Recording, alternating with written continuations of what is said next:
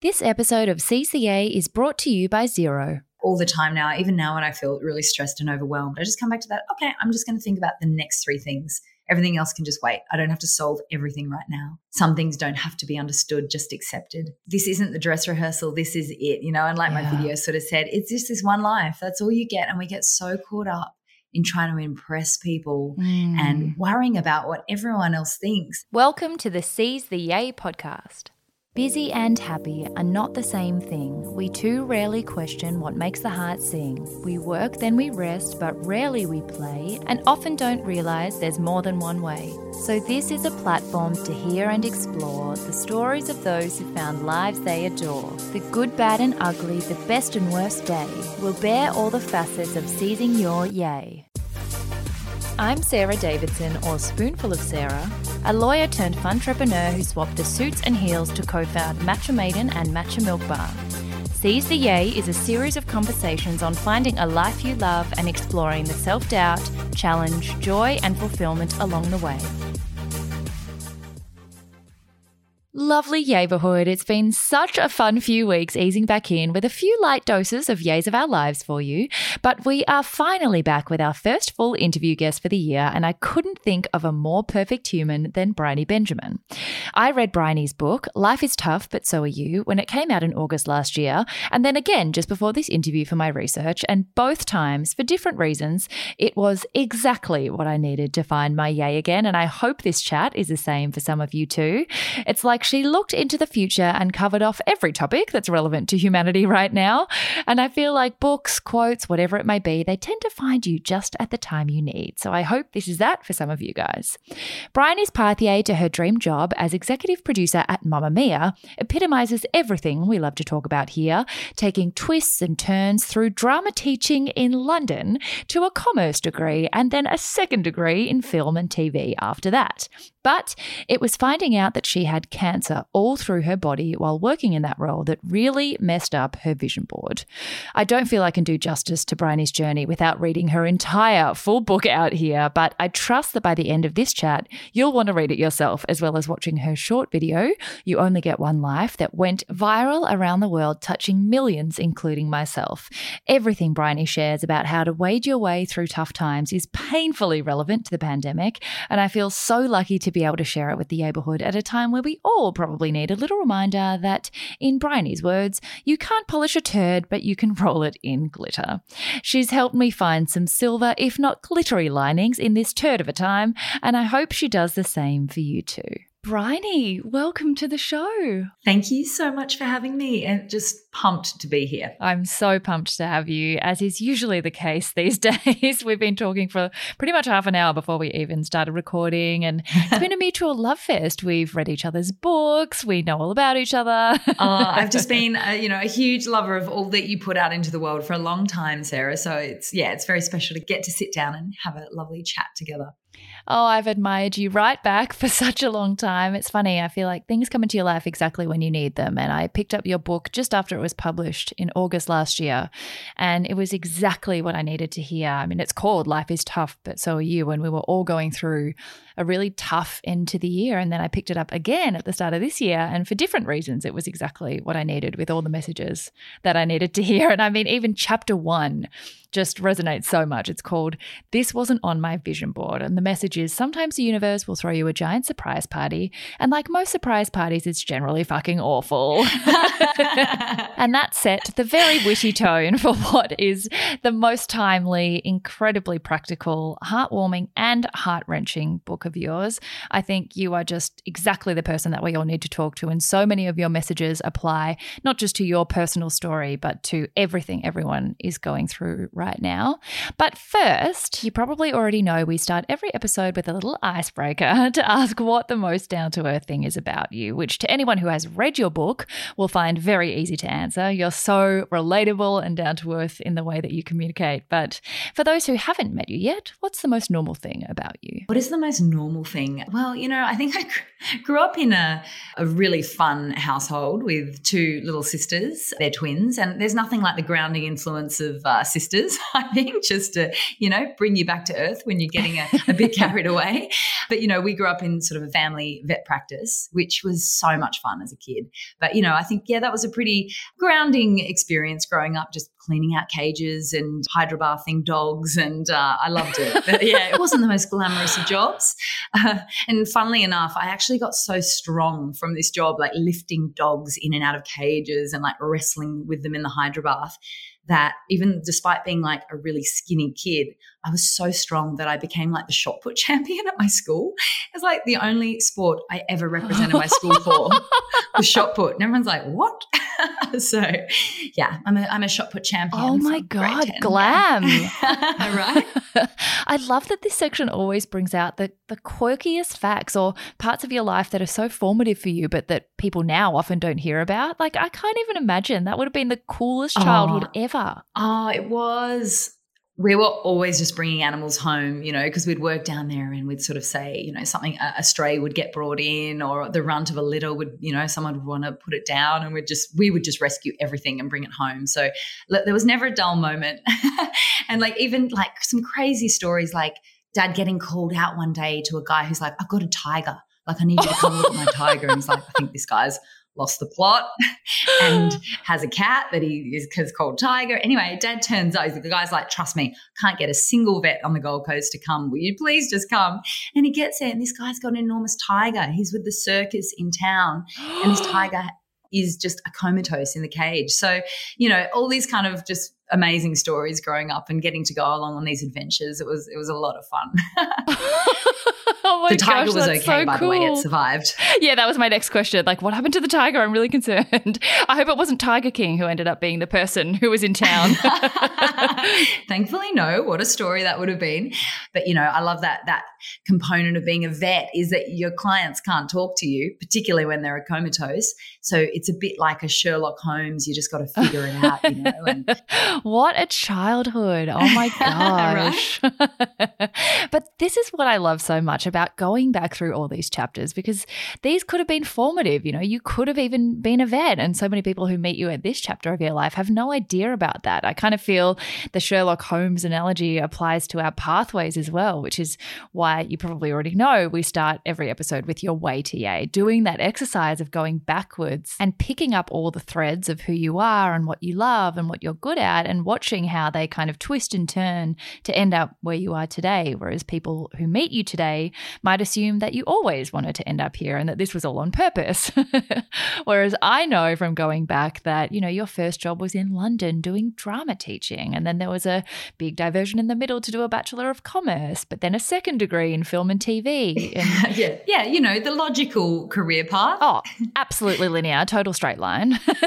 But I think that's so reassuring for other people to hear that, you know, most of us spent a lot of time not knowing where it would all lead to. So what did you actually think this would all add up to? Yeah, and we feel, I know I did, I don't know if you did, but when I was younger, just in such a rush to figure it out and you want everything to line up and be clear.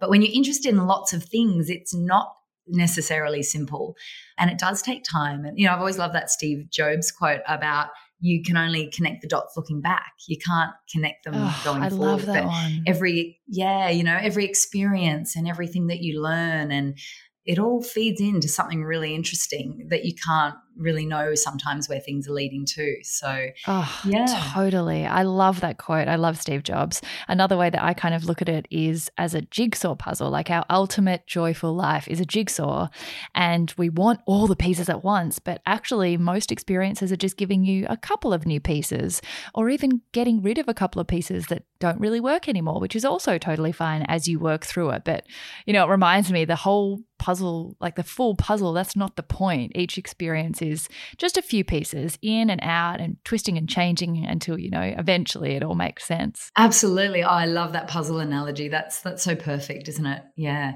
But yeah, as you said, so I actually went and often did a gap year in a little town called Giggleswick of all places, which is a real place. It is not called that. Yeah. It was literally like going to Hogwarts. It was amazing. In the middle of the Yorkshire Dales with the cutest little, you know, North Yorkshire accents, all these little kids. And I was like, oh, it's disgusting, Miss Benjamin, you know. It's just so cute. I want me a pen. Just divine. Like I just loved teaching and loved being the gap student there. And so traveled through Europe in that year. Still wasn't super clear on what I wanted to do at uni, but I'd always loved business and entrepreneurship. You know, I think I started my first business when I was 7. It was my chicken coop. I'd save up money and I bought my little chickens and I'd cost them out and work out, you know, how much I'd sell my eggs to, you know, my parents for they were my best customers. Loyal clientele. Yeah. So I enrolled in a commerce degree and went and did that to start with. And then actually did a year of law because I really wanted to do the sketch comedy review at uni mainly. So I did that for a year, met some amazing people, many of whom were did not go on to be lawyers, but went on to do really creative things. But I thought, this isn't quite for me as much as I loved the sketch comedy review. And then so finished with a commerce degree, majoring in finance. And I had jobs lined up at Deloitte and PwC actually. And then the global financial crisis hit. And I went traveling in Africa for a few months just before I was coming back to start my job. And because the GFC had hit, everyone was getting paid out of their graduate jobs. So rather than starting, they were just saying, here's 10K, sorry, you know, you can't start at this point. Wow. And I was like, yes, I hope I get a payout. This is going to be awesome because I, you know, I'm now thinking I don't want to go and do this job. Of course, that didn't happen for me. They're like, oh, no. You start on, you know, the 15th of Jan. So I ended up sadly not getting the payout and instead saying, I'm really sorry, but I'm not going to be starting. And I decided instead to go back to uni and study film and start a speech and drama business of all things, teaching kids speech and drama. So because I'd loved my experience of doing that on my gap year.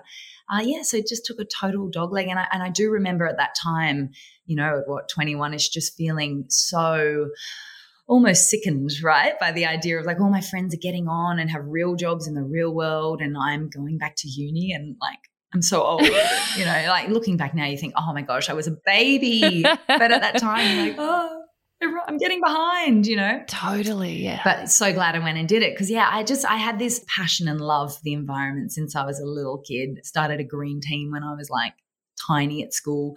Yeah, so I wanted to go and tell stories that mattered but do it in using humour and engaging people in ways because I've always, you know, worked from the basis that people care, they do care, but they're just busy and stressed and have got a whole lot of life going on.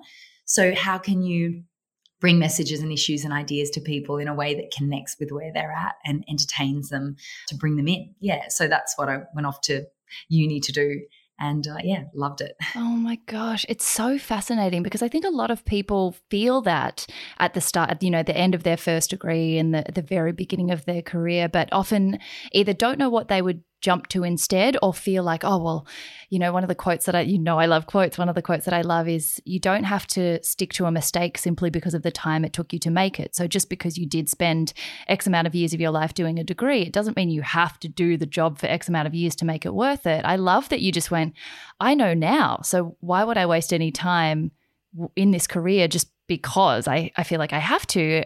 Because if you felt behind, you know, starting a degree then, you would have felt even more behind if you started 3 years later. Oh, another quote I just love of yours. That's so true. And it is. And it did feel scary at the time. And I know a few friends have said to me now, we really did think, oh, what are you doing? You know? Gal, no. So luckily, now they're oh, no, it's worked out okay now. It's fine. And they didn't tell me that at the time, which was kind. So spent sort of 3 years just making videos about renewable energy and climate change and all these issues that I cared deeply about. And it led to me getting actually 2 job offers out of uni. One was to go work on a big feature film with a star in it, and that seemed really exciting, big Hollywood film being shot in Australia. And then the other one was working on one about climate change and burning down the rainforests in Borneo and saving the orangutans, which in hindsight was much more aligned to my vision, my purpose, everything that I love in life. But I went, ooh, flashy big, you know, Hollywood film. Shiny things. I know, shiny thing, you know, just something that wasn't really aligned with my values at all and the people weren't really aligned to my values at all. And 3 months in got the biggest shock of my life when I got fired. And it to me was just devastating. I know, I was beside myself. I just thought, my career's over. I'm never going to get another job ever again. Everything is ruined. I was so embarrassed and distraught at the time, but it you know, it did kickstart a fire in my belly to go, I am going to prove that, you know, I have got what it takes to do this and work in this industry. So I literally packed up my bags over a weekend, drove to Sydney, and within a week I'd landed a job at this production company that specialized only in purpose-led content, working with all these amazing organizations.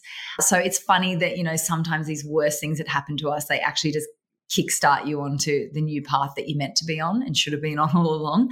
Oh, absolutely. I feel like, you know, one door has to close for another one to open.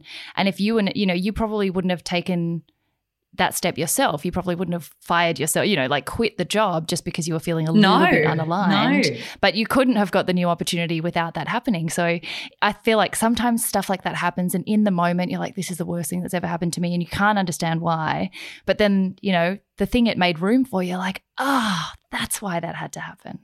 Yeah, exactly, exactly. This is where I'm meant to be. So yeah, I spent a couple of years learning about, yeah, just production and content making, and worked with a lot of great comedians and writers, and just, yeah, created a fabulous network of amazing change makers in Australia. And yeah, from that led to me doing a documentary for the ABC that was about young women and domestic violence, which, you know, was a really amazing project to do. It was really complex and really hard. At that time, I was like, this is the hardest thing I've ever done. Well, I didn't know there were other things around the corner for me. And then off the back of that, I saw this job at Mamma Mia, which was the head of video, you know, for, I'm sure some of your listeners will know Mamma Mia, but like a huge platform for women in Australia. And I just thought, oh, I really think I could do an amazing job at that job. I'm going to have to talk my way into it, but like, I know I'm the girl for the job. So yeah, that led to, yeah, getting that job eventually. And it was just the beginning of it, a really amazing experience. Oh my gosh, that's amazing. And this is the bit that I find so fascinating, that we're not even up to the start of the bit of your life that then becomes the crux of what so much of the book is about and so much of what I want to ask you about. But already up to this point, you've been through, you know, a firing, a career change, 2 degrees, lots of different countries. Like, there's just so much that it takes to get to what I've heard you describe as the dream job. You know, at the time, this was your dream job, and it still took you so many chapters to get there before the one that we actually, you know, I actually want to talk to you about. So before we get there, what was it like living this dream job at the time? What was Mamma Mia like for you? Yeah, I mean, it was. I got there and I'd sort of gone in and said, look, I have a vision that I think with this platform we could make content that could reach women all over the world. You know, we don't have to just be thinking about Australia, and I want to make content on the issues that affect women everywhere. And so 6 weeks into the job, we had a video go viral. Like, it did 20 million views, traveled all around the world on the very important issue of whether sneakers or heels were better. So it was like a split screen and I was in it. So it was just a funny silly one. But get, like, really, like, world-changing content. But it really helped me to start to go, oh, what, like, you know, this viral thing, like, what is it around what really connects with people and then what they share, and starting to think about the psychology of why people share content. Because, you know, if you want something to go viral, you need people to share it for you. Unless you've got millions of dollars to put behind an ad spend, you need people to share it. So that's where I always begin when I create any bit of content, be it a book, be it a video. It's like, why would someone share this? And I even think about what they would say when they share it, you know, or when they're sending it to a friend, you've got to watch this, or this is us, or, you know, really going back to like, what is that point that someone's going to share it?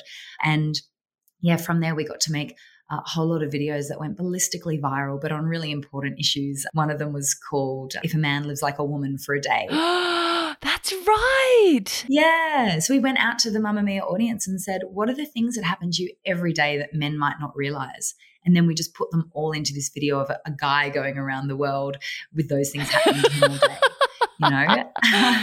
Oh my gosh. I'll have to find the links to all of these. Oh yeah. I'll send you. And like, another one we made was called The Sexiest Man in the World. And it was about a guy that was just helping remove the mental load from his partner, you know, by worming the dog and just being really on top of like household appointments and children's vaccines and whatever, you know, finding the joy and the humor and giving people that point to share, but to be able to say something that really mattered to them and articulate something that they couldn't do by themselves otherwise, perhaps. So Yeah. Oh, my gosh. And it's just so interesting as well that then video and storytelling and creating impact through that medium has become such a big part of the next chapter of your life too. You know, that video has just, I mean, it went viral and I've watched it over and over again, and every time it hits me in the stomach. You know, it just sheds light on, destigmatizes, explains, I don't know, demystifies the experience of a cancer diagnosis, which is something that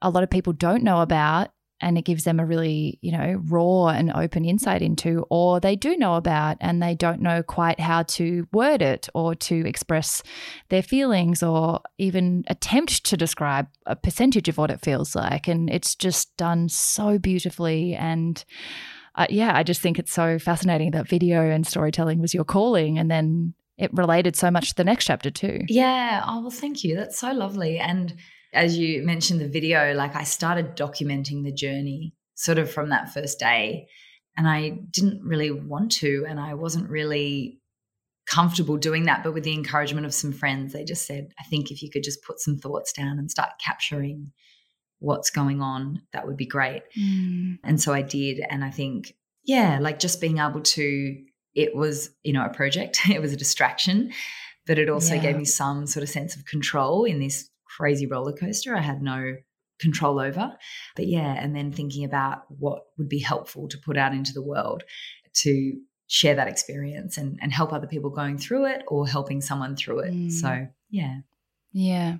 So tell us about what you've called the very busy and important day in the book. It's sort of really interesting how it almost sets up this something that I've really, again, not really ever understood in any kind of, whether it's cancer, whether it's a trauma or a tragedy in someone's life, that there's always a day where there's your life before you understood how fragile the world is, before you had this clarity of what matters and what doesn't matter. Then there's this event, and then there's your life after that. There's like, you can't unsee or unknow the things that you know after that, but everything changes, even though at the start of that day, it was just a normal day in your life. And that also was really impressed upon me in the book, that you just went to work, were feeling a bit crap, got a test, and then bang, the universe changes for you. So, yeah, can you talk us through that day and how your diagnosis all unraveled and then your journey since then? Yes. Well, you know, like you said, it was just a normal day. I was heading into work. We had Sophie Monk coming in for a debrief on The Bachelorette. You know,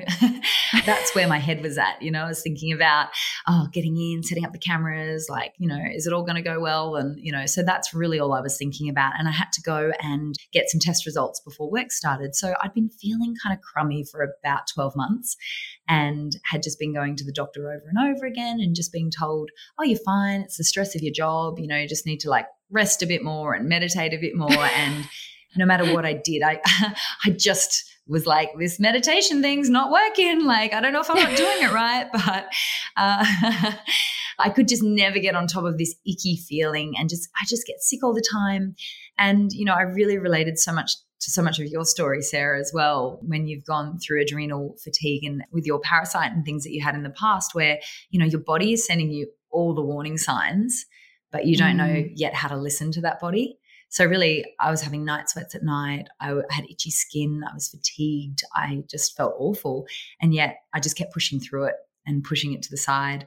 And so coming back to the vet, my vet father and mum were on my case, and they were like, this is not okay. Like, they literally called up my doctor and diagnosed it. Wow. They were like, we're really worried that she's got lymphoma. They didn't want to freak me out, so they didn't tell me, but they're like, can you get her to send off to see a specialist and get some more tests done, because we're really worried it's this. Oh, my God, intervention. Yeah, yeah. So, you know, really helpful to have a vet in the family, I would say. So, yeah, I went and saw this specialist. She took some bloods. We did a CAT scan. She said, look, come back in 2 weeks and we'll give you the results. So I honestly didn't think much more of it. I just thought, oh, yeah, I'll rock up. It'll be another dead end. I'll go to work, film with Sophie Monk, you know, etc. And the day was gone. And so I got there, and my beautiful mum insisted on flying down from Queensland to Sydney to come to the appointment with me. And I was like, Mum, I'm so busy. Like, I don't have time to hang out. Like, I don't have time to go to lunch. Like, oh, my poor beautiful mum. What am I like? I'm too busy and important. And she said, I'm just coming anyway. I'm just going to come. So mother's intuition, she flew down. came into that appointment with me, and we got in, sat down, and the specialist just said to me, "I'm so sorry, but the results are back, and it is Hodgkin's lymphoma like your parents were worried about, and it's quite advanced. It's stage 4, which means," she didn't tell me this at the time, but what it means is it's spread outside your lymph glands, it's spread all around your body, and it's in your bones, and, you know, it's about as advanced as it can be at that point. Oh, and right. The first thing I just, you know, like you, it's just one of those surreal moments of life where you just literally feel like you've slipped into a movie, a bad one, and you're like, you just never expect that you will find yourself in that situation. And so the only thing I could think to ask was, will I lose my hair? And she said, yeah, you will. And that's when I sort of was like, all right, so this is quite serious. This isn't just a, you know, she said, we need to clear next 6 months and we're going to start you on a course of chemotherapy straight away.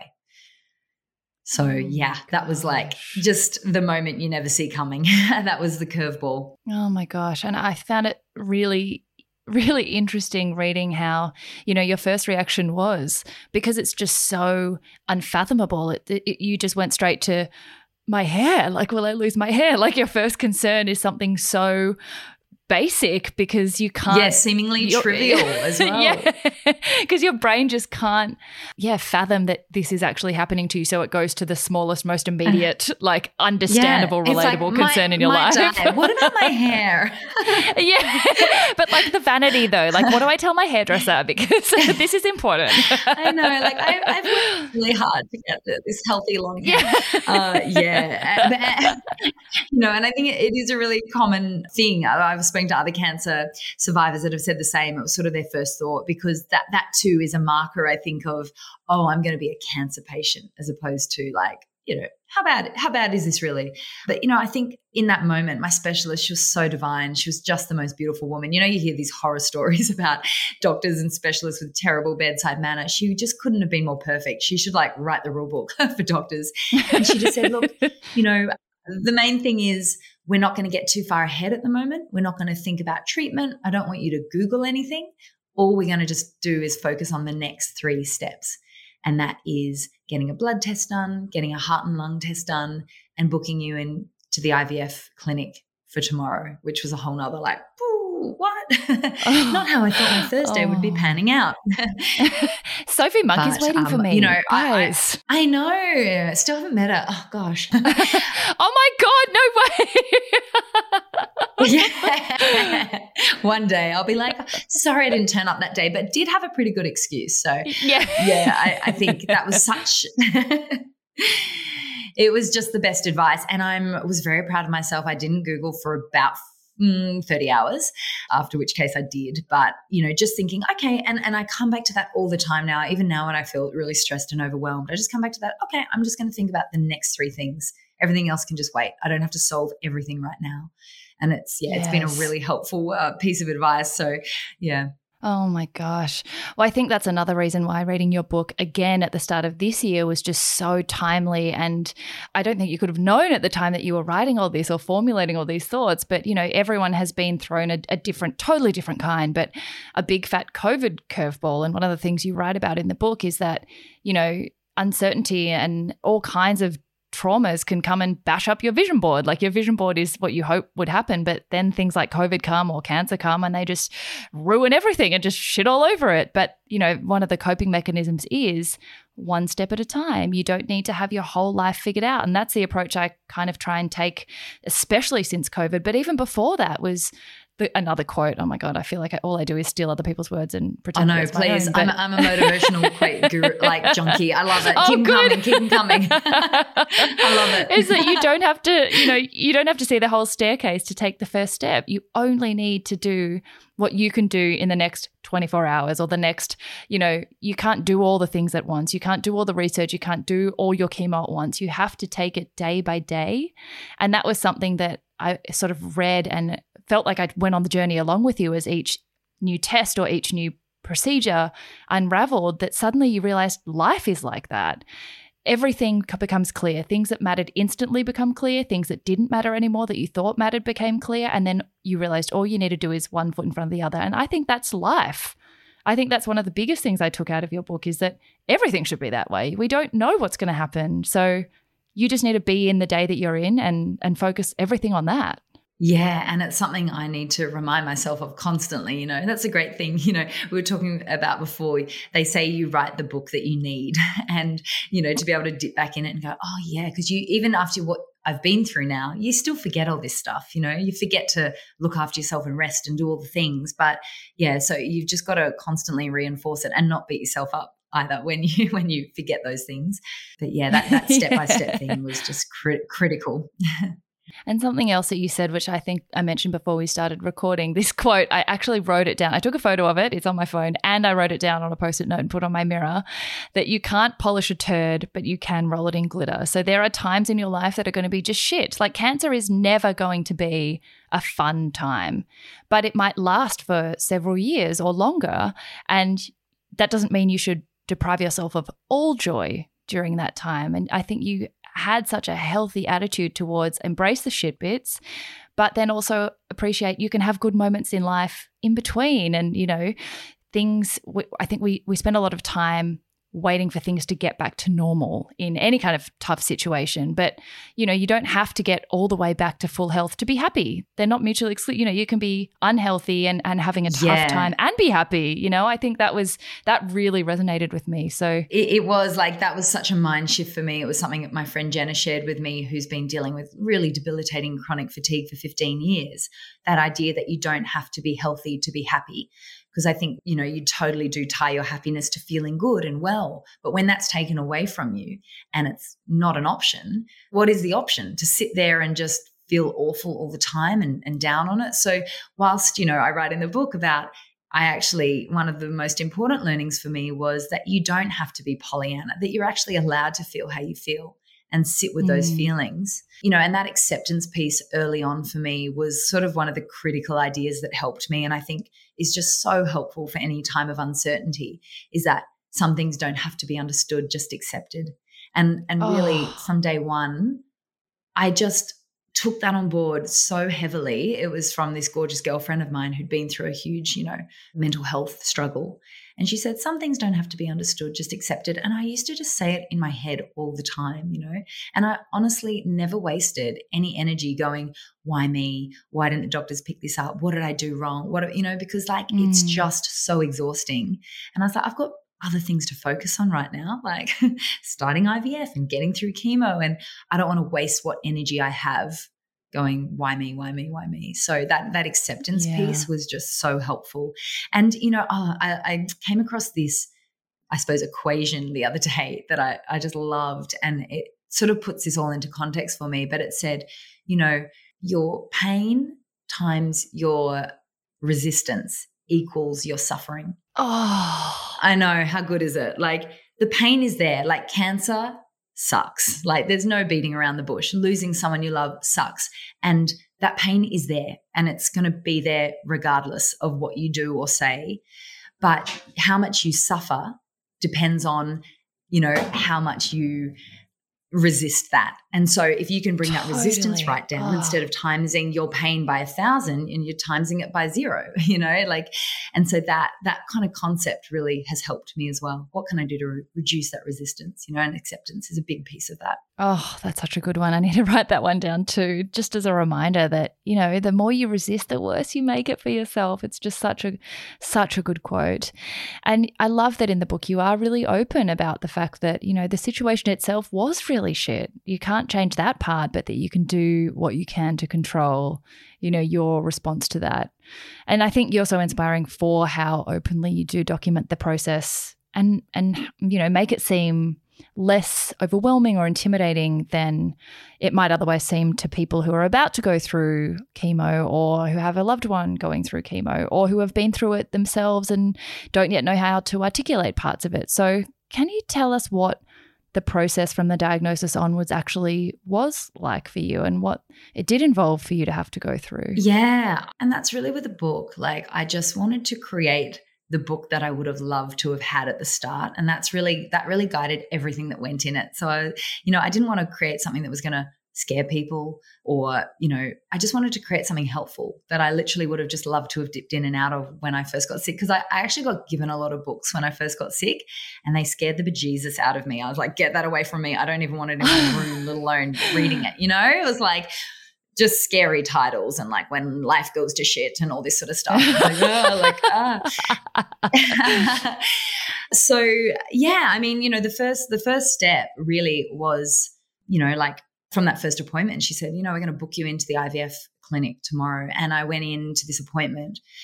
Once again, it was like you said, Sarah, it's like not something that was on my radar, freezing eggs or going through that process at 31.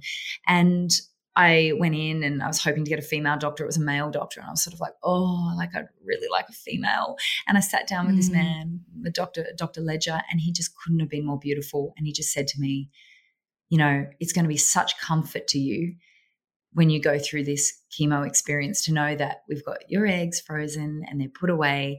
And so, yeah, like it basically started from that first day. You start injecting hormones.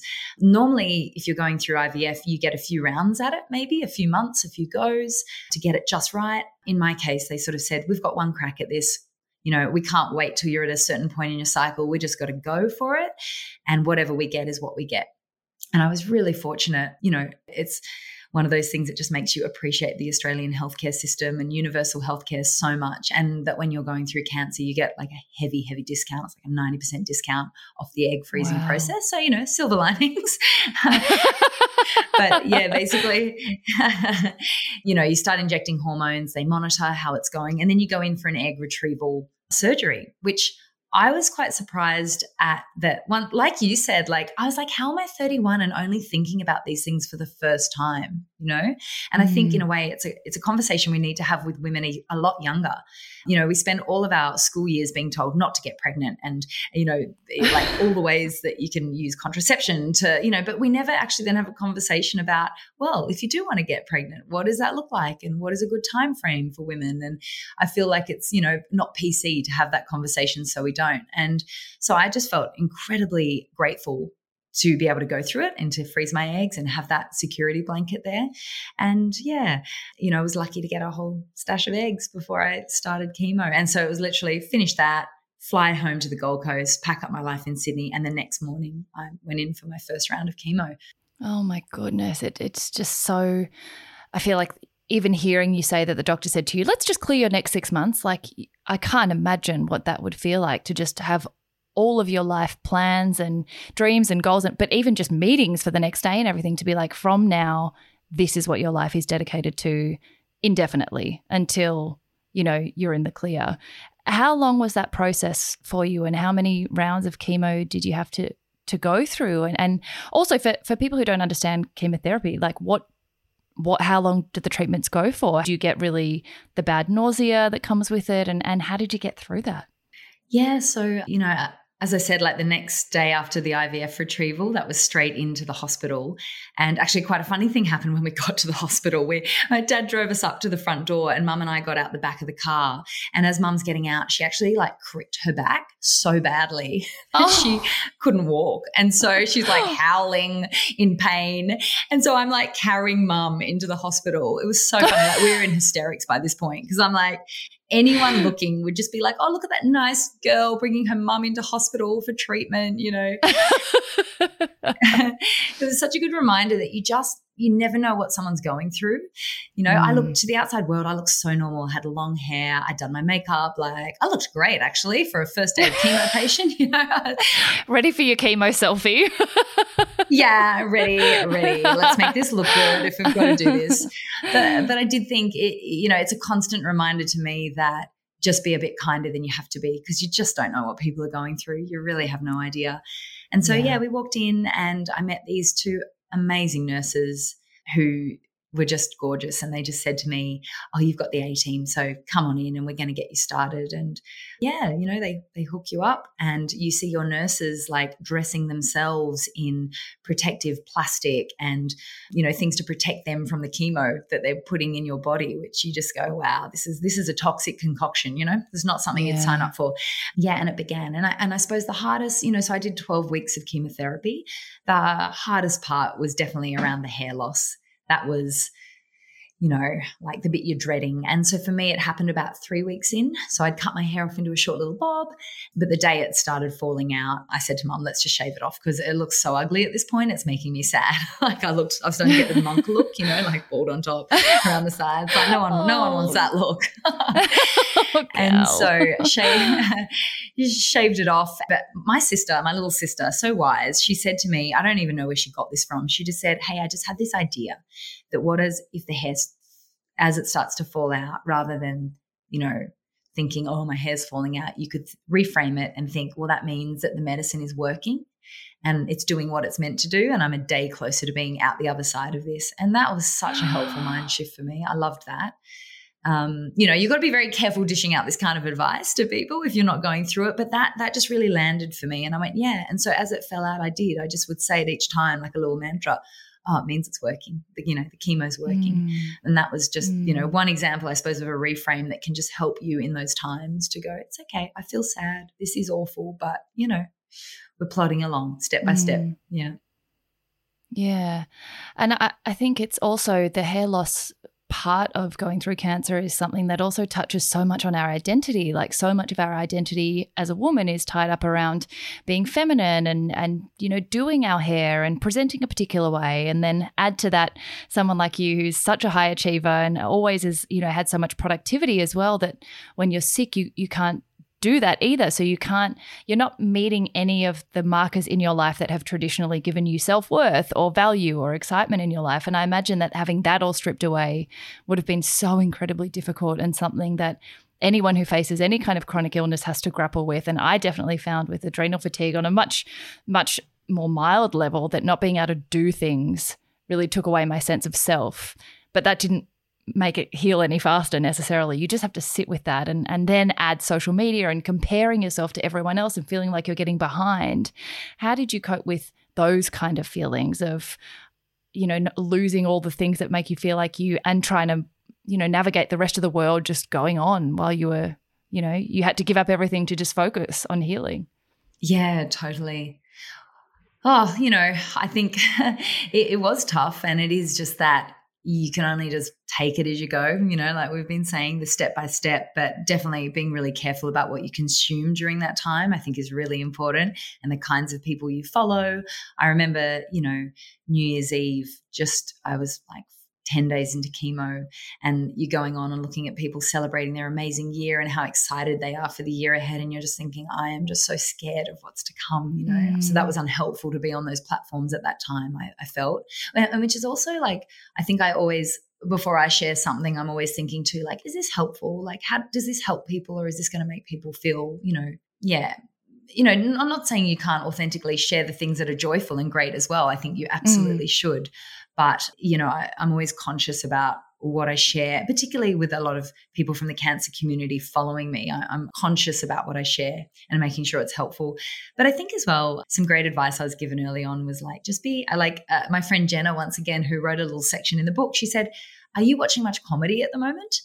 And like 6 weeks into chemo, I was like, no, I'm not watching. I'm just watching like, you know, docos, TV shows, and I'm, you know, docos, and like, you know, getting about some cancer, productivity, and learning things, and trying to do online courses. And it was such an obvious suggestion, but it's so important. It's like you've actually got to force the laughter and the light things, and make sure you're putting light things in during that time. And then, you know, I just feel like there's so many amazing women in my life that gave me great advice during that time. But another one was like, just lean on your people. Like, they want to help you. It's not going to feel easy as an independent, like, woman who's been living her life for the last, you know, however many years out of, you know, leaving home. But you've just got to be carried by people during this time, and they want to help you. And kind of, you know, that's kind of what life's all about, actually. And you'll get a chance to pay it forward to someone else down the track. But for now, you've just got to lean into this and let people help you. Yeah, absolutely. And I think there's so much, for anyone who, you know, wants to hear more about this, there's so much in Bryony's book about not only from the perspective of the patient, how to be open to receiving and not feel like a burden because you're not, and to put yourself in the, you know, in the shoes of your loved one, that it helps them to be able to help you as well. Like, it, you know, you are in a situation where you need to be able to take, because you won't get through unless you're able to do that. But there's also so much about the right things to say, the right ways to help, you know, things that could be helpful and things that might not be helpful. I think there's so much practical, specific knowledge and wisdom and tips in the book, as well as broader concepts that apply to sort of every uncertainty in life. So definitely go and grab a copy. A quick break to share a tip on one of my biggest nays to yay and the one who helps me through it. Things have never been so easy since meeting the one. And I'm not talking about my husband, but our incredible accountant, the one who's helped us run our business, manage our taxes, and continue to grow our savings year on year. Before Julian Marrow came into our lives, our books were an absolute mess and we weren't getting the most out of our hard work. But Julian has made doing business beautiful by saving us time, money, and above all, energy. He's helped us not only keep on top of our accounting in business and personally, but actually get ahead, and life has never been so exciting. Find your one, aka accountant or bookkeeper, at xero.com.au/advisors. Now back to the show.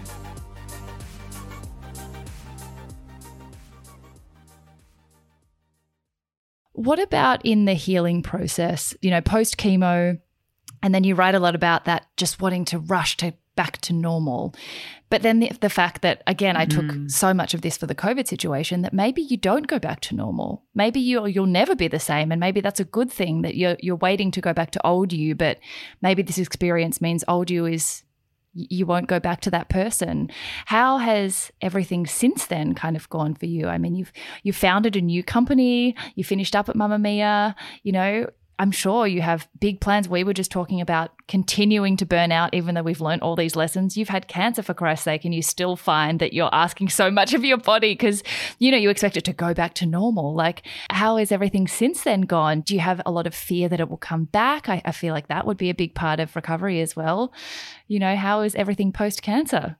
Yeah, well, you know, Firstly, I just feel incredibly grateful to be here, you know, and incredibly grateful to live in an era and a time where cancers like this are treatable, you know, and just so grateful to the amazing medical fraternity who, you know, like just are literally angels on earth, I think. So, you know, like it's a feeling overarchingly of gratitude. And then I know for me, like it was when the chemo was over that it actually got the hardest sort of emotionally and mentally, which was a real shock to me. I sort of thought, oh, you'll get through that. And then it's like, okay, cool. We've done the hard bit. Let's go. And I just really struggled at that point. I moved back to Sydney. I moved back into my old house, but my housemates and all my neighbours had moved. We had this beautiful community that all moved in the space of a year.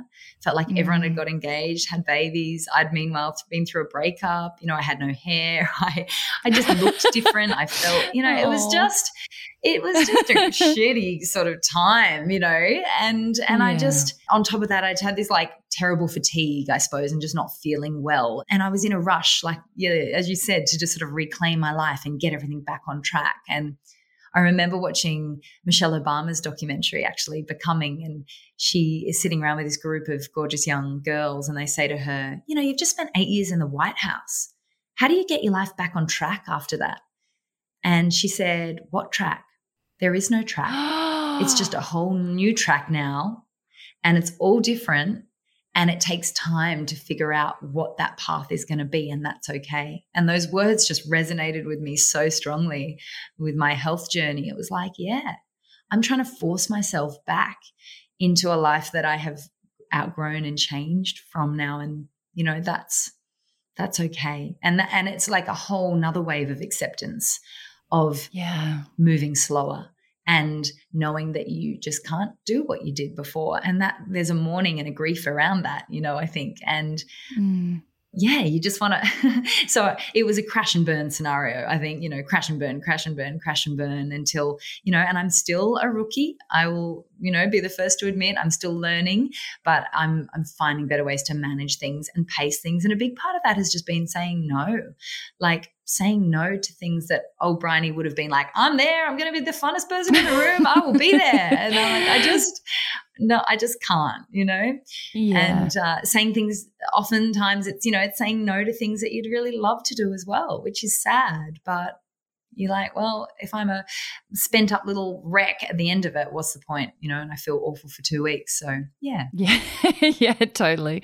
So in the timeline from, you know, the end of chemo to then publishing the video that went viral, that is just, I mean, I'll put the link in the show notes. It's an absolute must watch. It's just, there is so much footage over so much time, which I think would have been really hard at the time to save energy for capturing, like at a time where you can't know how useful it will be to put together later. Like I imagine now you say to your friends who got you to start documenting that it was a really good idea to do so. And then it turned into the video it did, and that went viral, and then the book came out, and, you know, it's just this entire new chapter of you landing messages at a time where we all need it so much. So yeah, talk us through that timeline. Yeah, totally. You know, as we sort of discussed, I started documenting, and I didn't know what I was going to do with all the footage. And that's like what I would just say to anyone that's ever thinking about, you know, be it capturing your business journey, be it capturing something tricky you're going through or something really wonderful and amazing you're going through. I would say, don't overthink it. Like just start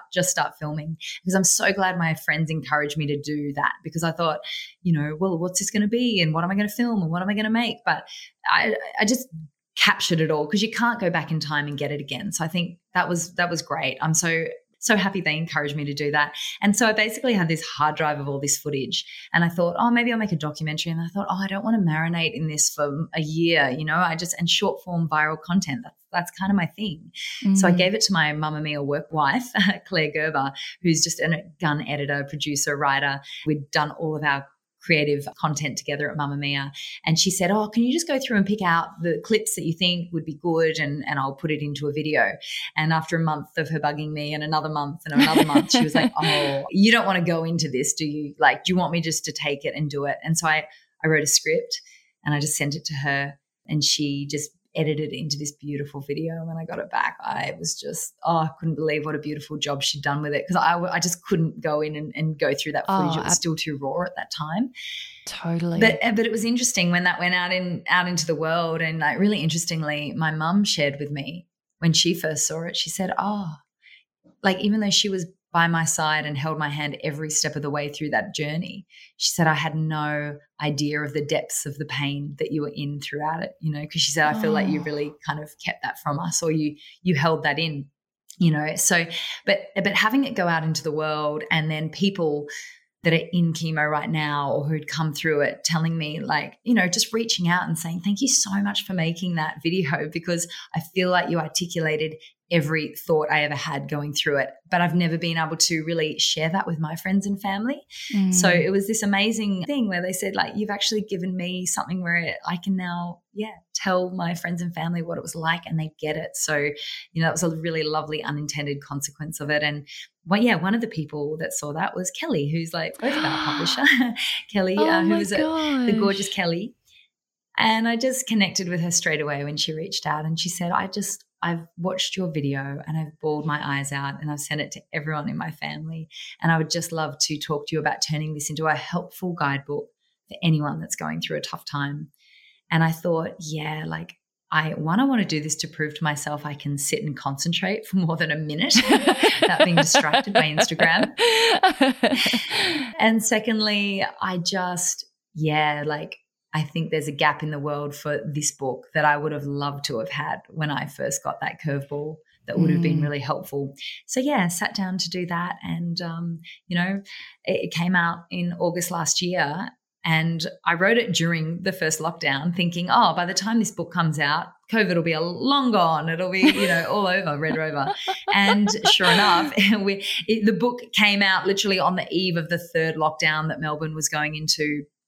And, in a whole unintended way that I never had planned for, it became so relevant to so many people, and getting messages from people that were in the thick of lockdown and in total despair saying, oh, this is helping me so much. Thank you.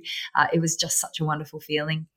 Oh my gosh. And you just have created something that is so, like, I can imagine that, for anyone who's going through chemo, or who has a family member or a loved one going through it, that it has, a really acute relevance, but it's also written in such a way that anyone going through anything that is difficult and challenging. I mean, even the title, Life is Tough, But So Are You, it's so, has such a broader relevance, I think, for all of us in something that, again, none of us thought we would still be having to be tough to, you know, into a third year. I think we're all just waiting for that normal to resume. Right? It's the perfect handbook for this year. I must say it's been the absolute honor of my life to, on a weekly basis, I'll receive a message from someone who is just going through the most challenging thing, be it that, a sibling who my age, has just literally died for no reason, or someone who, has been really struggling in the middle of lockdown, or, there's just been so many people doing it so tough out there. And for them to reach out and say, this has helped me so much this week. Like, I know I can just get through this week now. It's just been the greatest privilege. So I'm so grateful for the opportunity to have done it. Oh my gosh. Well, yeah, it's helped me so much, and I'm sure it's helping so many other people. What would you say? I mean, there's so much in the book that I wanted to pull out. Like I said, I just would have liked to just read the whole book to everyone as an audiobook interview, because it's just so brilliant. Oh, can we do a joint audiobook? Yeah. Everyone, you'll just have to go and get a copy and trust me. Yeah. But what would be some of your reflections to leave the audience with on happiness after everything you've been through, and then everything you've been able to do to kind of make that? I think it's a true skill to have gone through something, but an even bigger skill to then be able to communicate what that feels like and also make something useful of it for other people going through that. What would you like to leave people with on the point of happiness? Because I think that's something that's the big question for this show is, what is that? How interrelated is it with success, productivity, health? What is going on in the world around us? Where does not being a Pollyanna fit in with that? How does everything happens for a reason fit into that? It's just such a difficult concept, but it's something we're all really striving for in life.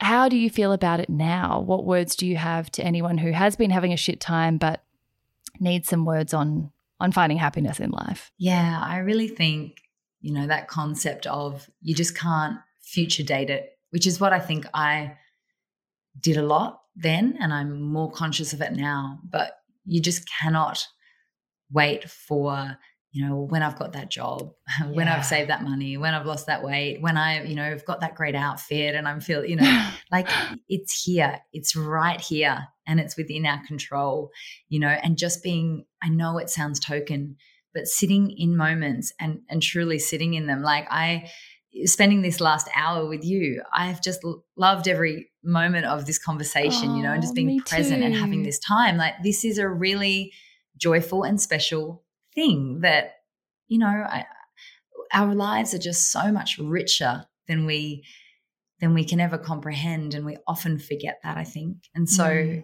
when everything is kind of stripped away and stripped back, and particularly physically as well, right? No hair, no eyebrows, like, wow, this is me. I'm like, oh, I look like I did in high school with no eyebrows before I learned how to dye them. There's a TikTok filter that takes away your eyebrows, and you're like, I don't need that filter. Oh my gosh. Yeah, that would literally just be me all through school, year 12 formal. Hot, really hot. Yeah, like that. This isn't the dress rehearsal, this is it, and like my video sort of said, it's just this one life, that's all you get. And we get so caught up in trying to impress people and worrying about what everyone else thinks. And, it is something I come back to all the time now, particularly if I'm feeling a little shy, a little insecure, like I'm a big power poser fan like you are, Sarah. So it's like shoulders back, head up, and like you have no idea what I've done in my life. And, you don't need to have been through cancer to have that feeling. It's like, think of all the extraordinary things you've done, how loved you are by so many people, your capabilities. We forget, but it's like, just care less about what everyone else thinks. Yes. What do you want to do? How do you want to spend your days, I could go on. I could go on forever, but I think, and just as a sidebar message, just for women particularly, is that like you are the only one that knows your body. Yes. Knows how it feels and knows what it feels like to live inside it. And we just have to, I think, as women, trust our intuition a bit more on things. Totally. Because we get it, we know. Mm. And my body was sending me all the warning signs, but I was not yet attuned to how to listen to that. So I just do say to everyone now, you know, if you are really not feeling good, like you've just got to keep digging. And don't give up until you've got answers. Yeah, that's such good advice. Our bodies are so clever. They scream out signs. It's just that we're not very good at listening to them. Totally.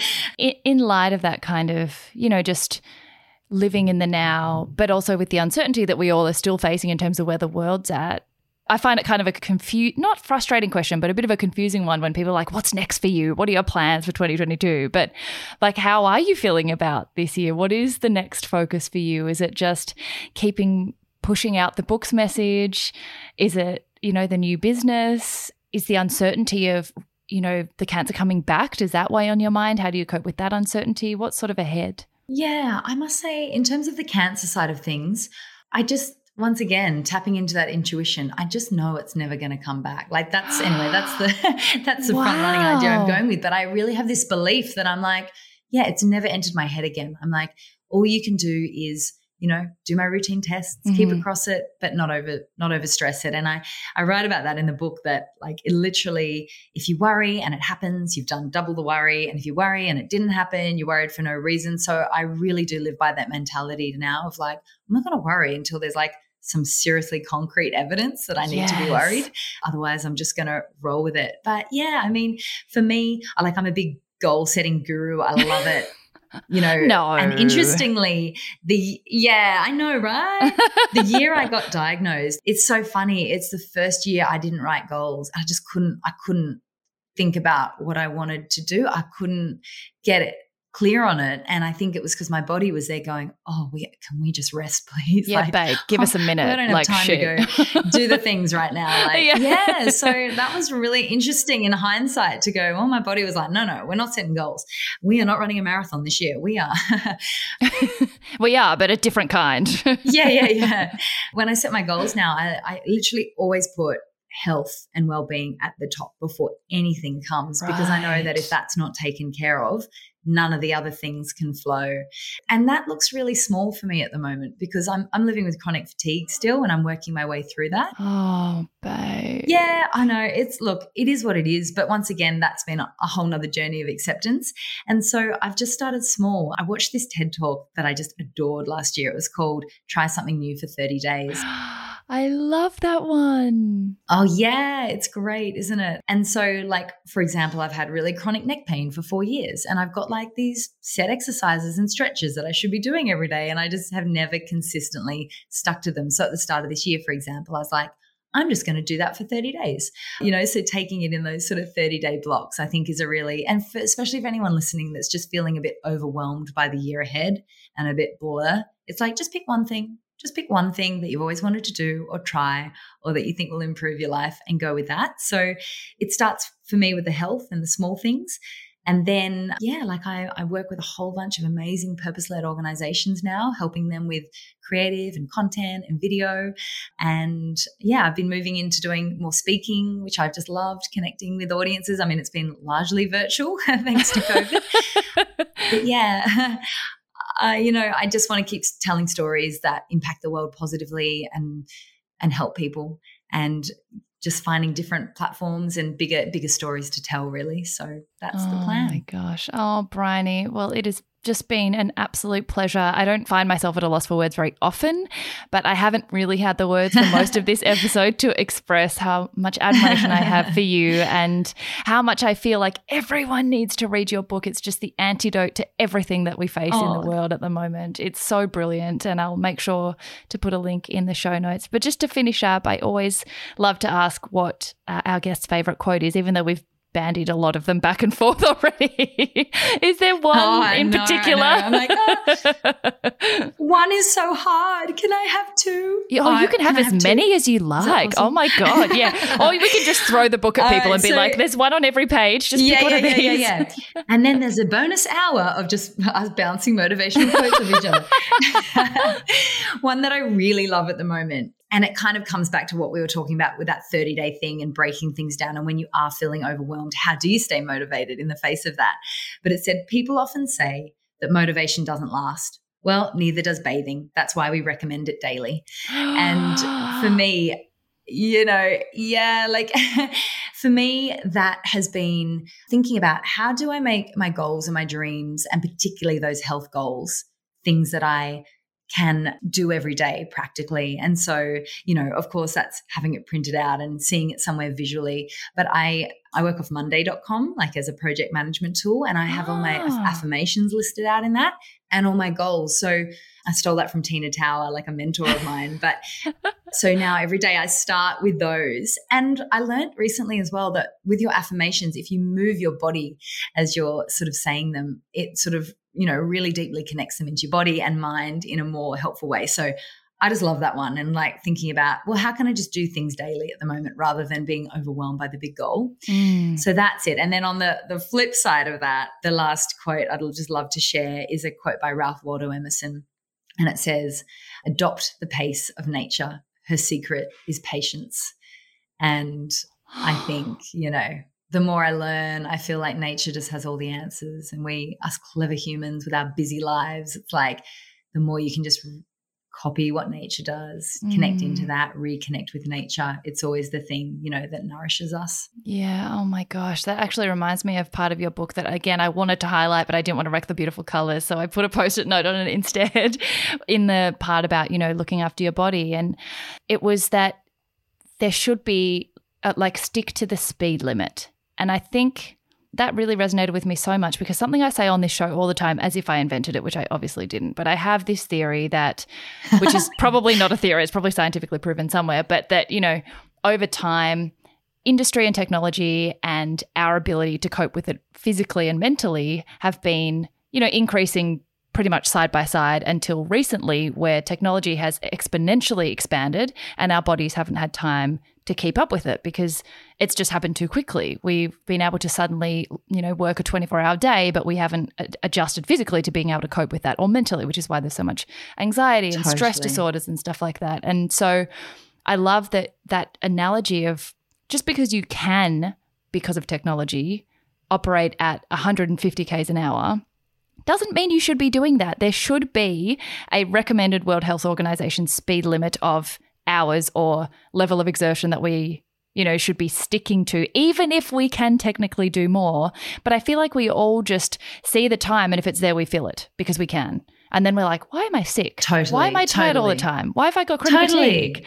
So the speed limit thing, I'm like, I need someone to set a speed limit for me and I need to stick to it. The Sarah speed limit. Yeah, which is actually like 5 kilometers an hour. Yeah, it's so true. And that was probably the biggest shock of my year last year, was learning that I don't know what rest is. Even after everything I've been through, I went through this chronic fatigue clinic and they broke down my week and they looked at it and they said, but you're not resting at all, ever. And I was like, yes, I am. Look, I sat there and read a book and I listened to a podcast there and I watched a show, and they're like, yeah, none of those things are resting. And that was a real light bulb moment for me as well.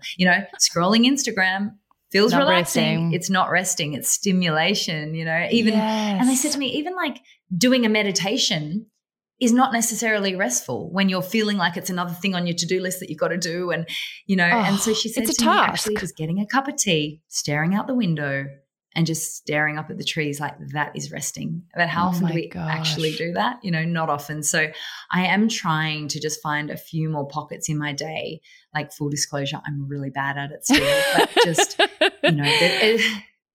it's not often we just get off all the devices, is it? And just sit and just be. Totally. We are the same person. You just literally feel your body wind down. Oh my gosh. I'm literally the same thing when I had adrenal fatigue. They were like, you are overproductivizing everything you do. You're having a bath, a bubble bath, which is ultimate pamper relaxation, and you're listening to a finance podcast. How can I exponentially grow my business figures? They're like, how do you categorize that not as work? Just because you're in the bath doesn't cancel out that it's thinking. And I was like, oh, Wait, you mean I can't make every minute doubly useful? Like I can't be multitasking at all times? I know, but I want to learn things. I know. I want to improve. I know. Yeah, that was revolutionary for me too, that like you can't go for a walk with the dog but listen to, you know, a podcast that's teaching you something and think that that's downtime because it's on. You're on. Same with events. You're off work, but you're talking to people and networking and thinking. And yeah, they're like, you literally look at, for the ages, people have just been staring into space because their brain needs it. I'm like, oh, I don't ever do that. Yeah.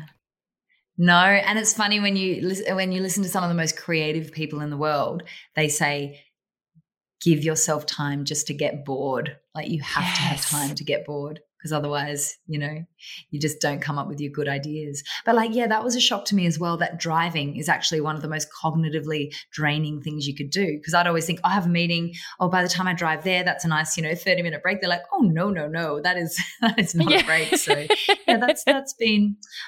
continuing to learn. Yeah, I had to ban self-help books or any kind of non-fiction because even though it was like reading in my reading chair, of course you're like buzzing all the time. If there's any book that stimulates a revelation, you're not resting in any way. You're like ramping up going, oh, you got motivation. And the pen, Sarah. Yeah, it's like a Harry Potter only, gal. Harry Potter only. Yeah, exactly. How good is Harry Potter? So good.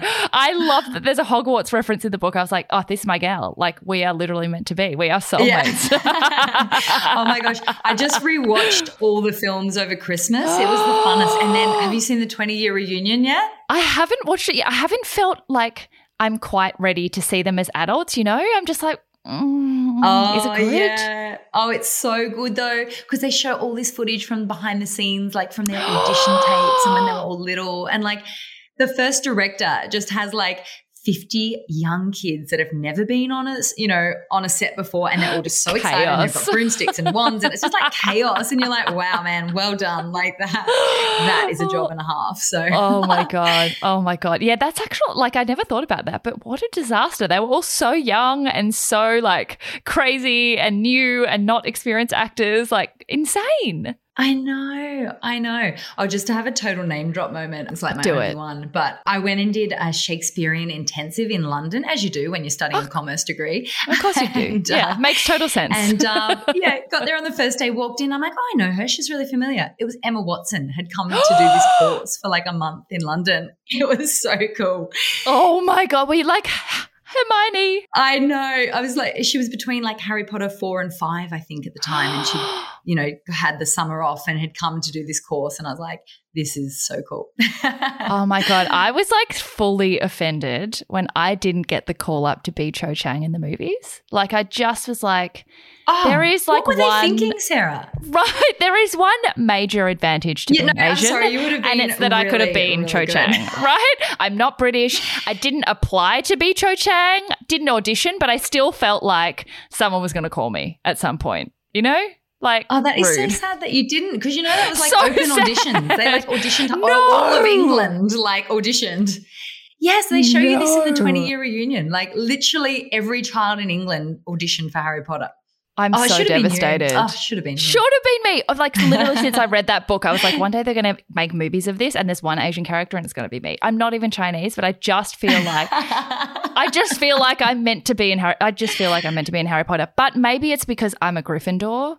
And she's not a Gryffindor. So true. You are Gryffindor. I'm Gryffindor. We're totes Gryffindor. Yeah. But you know what? I reckon we're both Gryffindors who asked to be Gryffindor because actually we're Ravenclaws. But we were like, we chose. I was like, sorting hat, you fucking put me in the brave house, okay? Just like Harry did. Right. This is like conversation has ended in the best way possible. I'm so happy right now.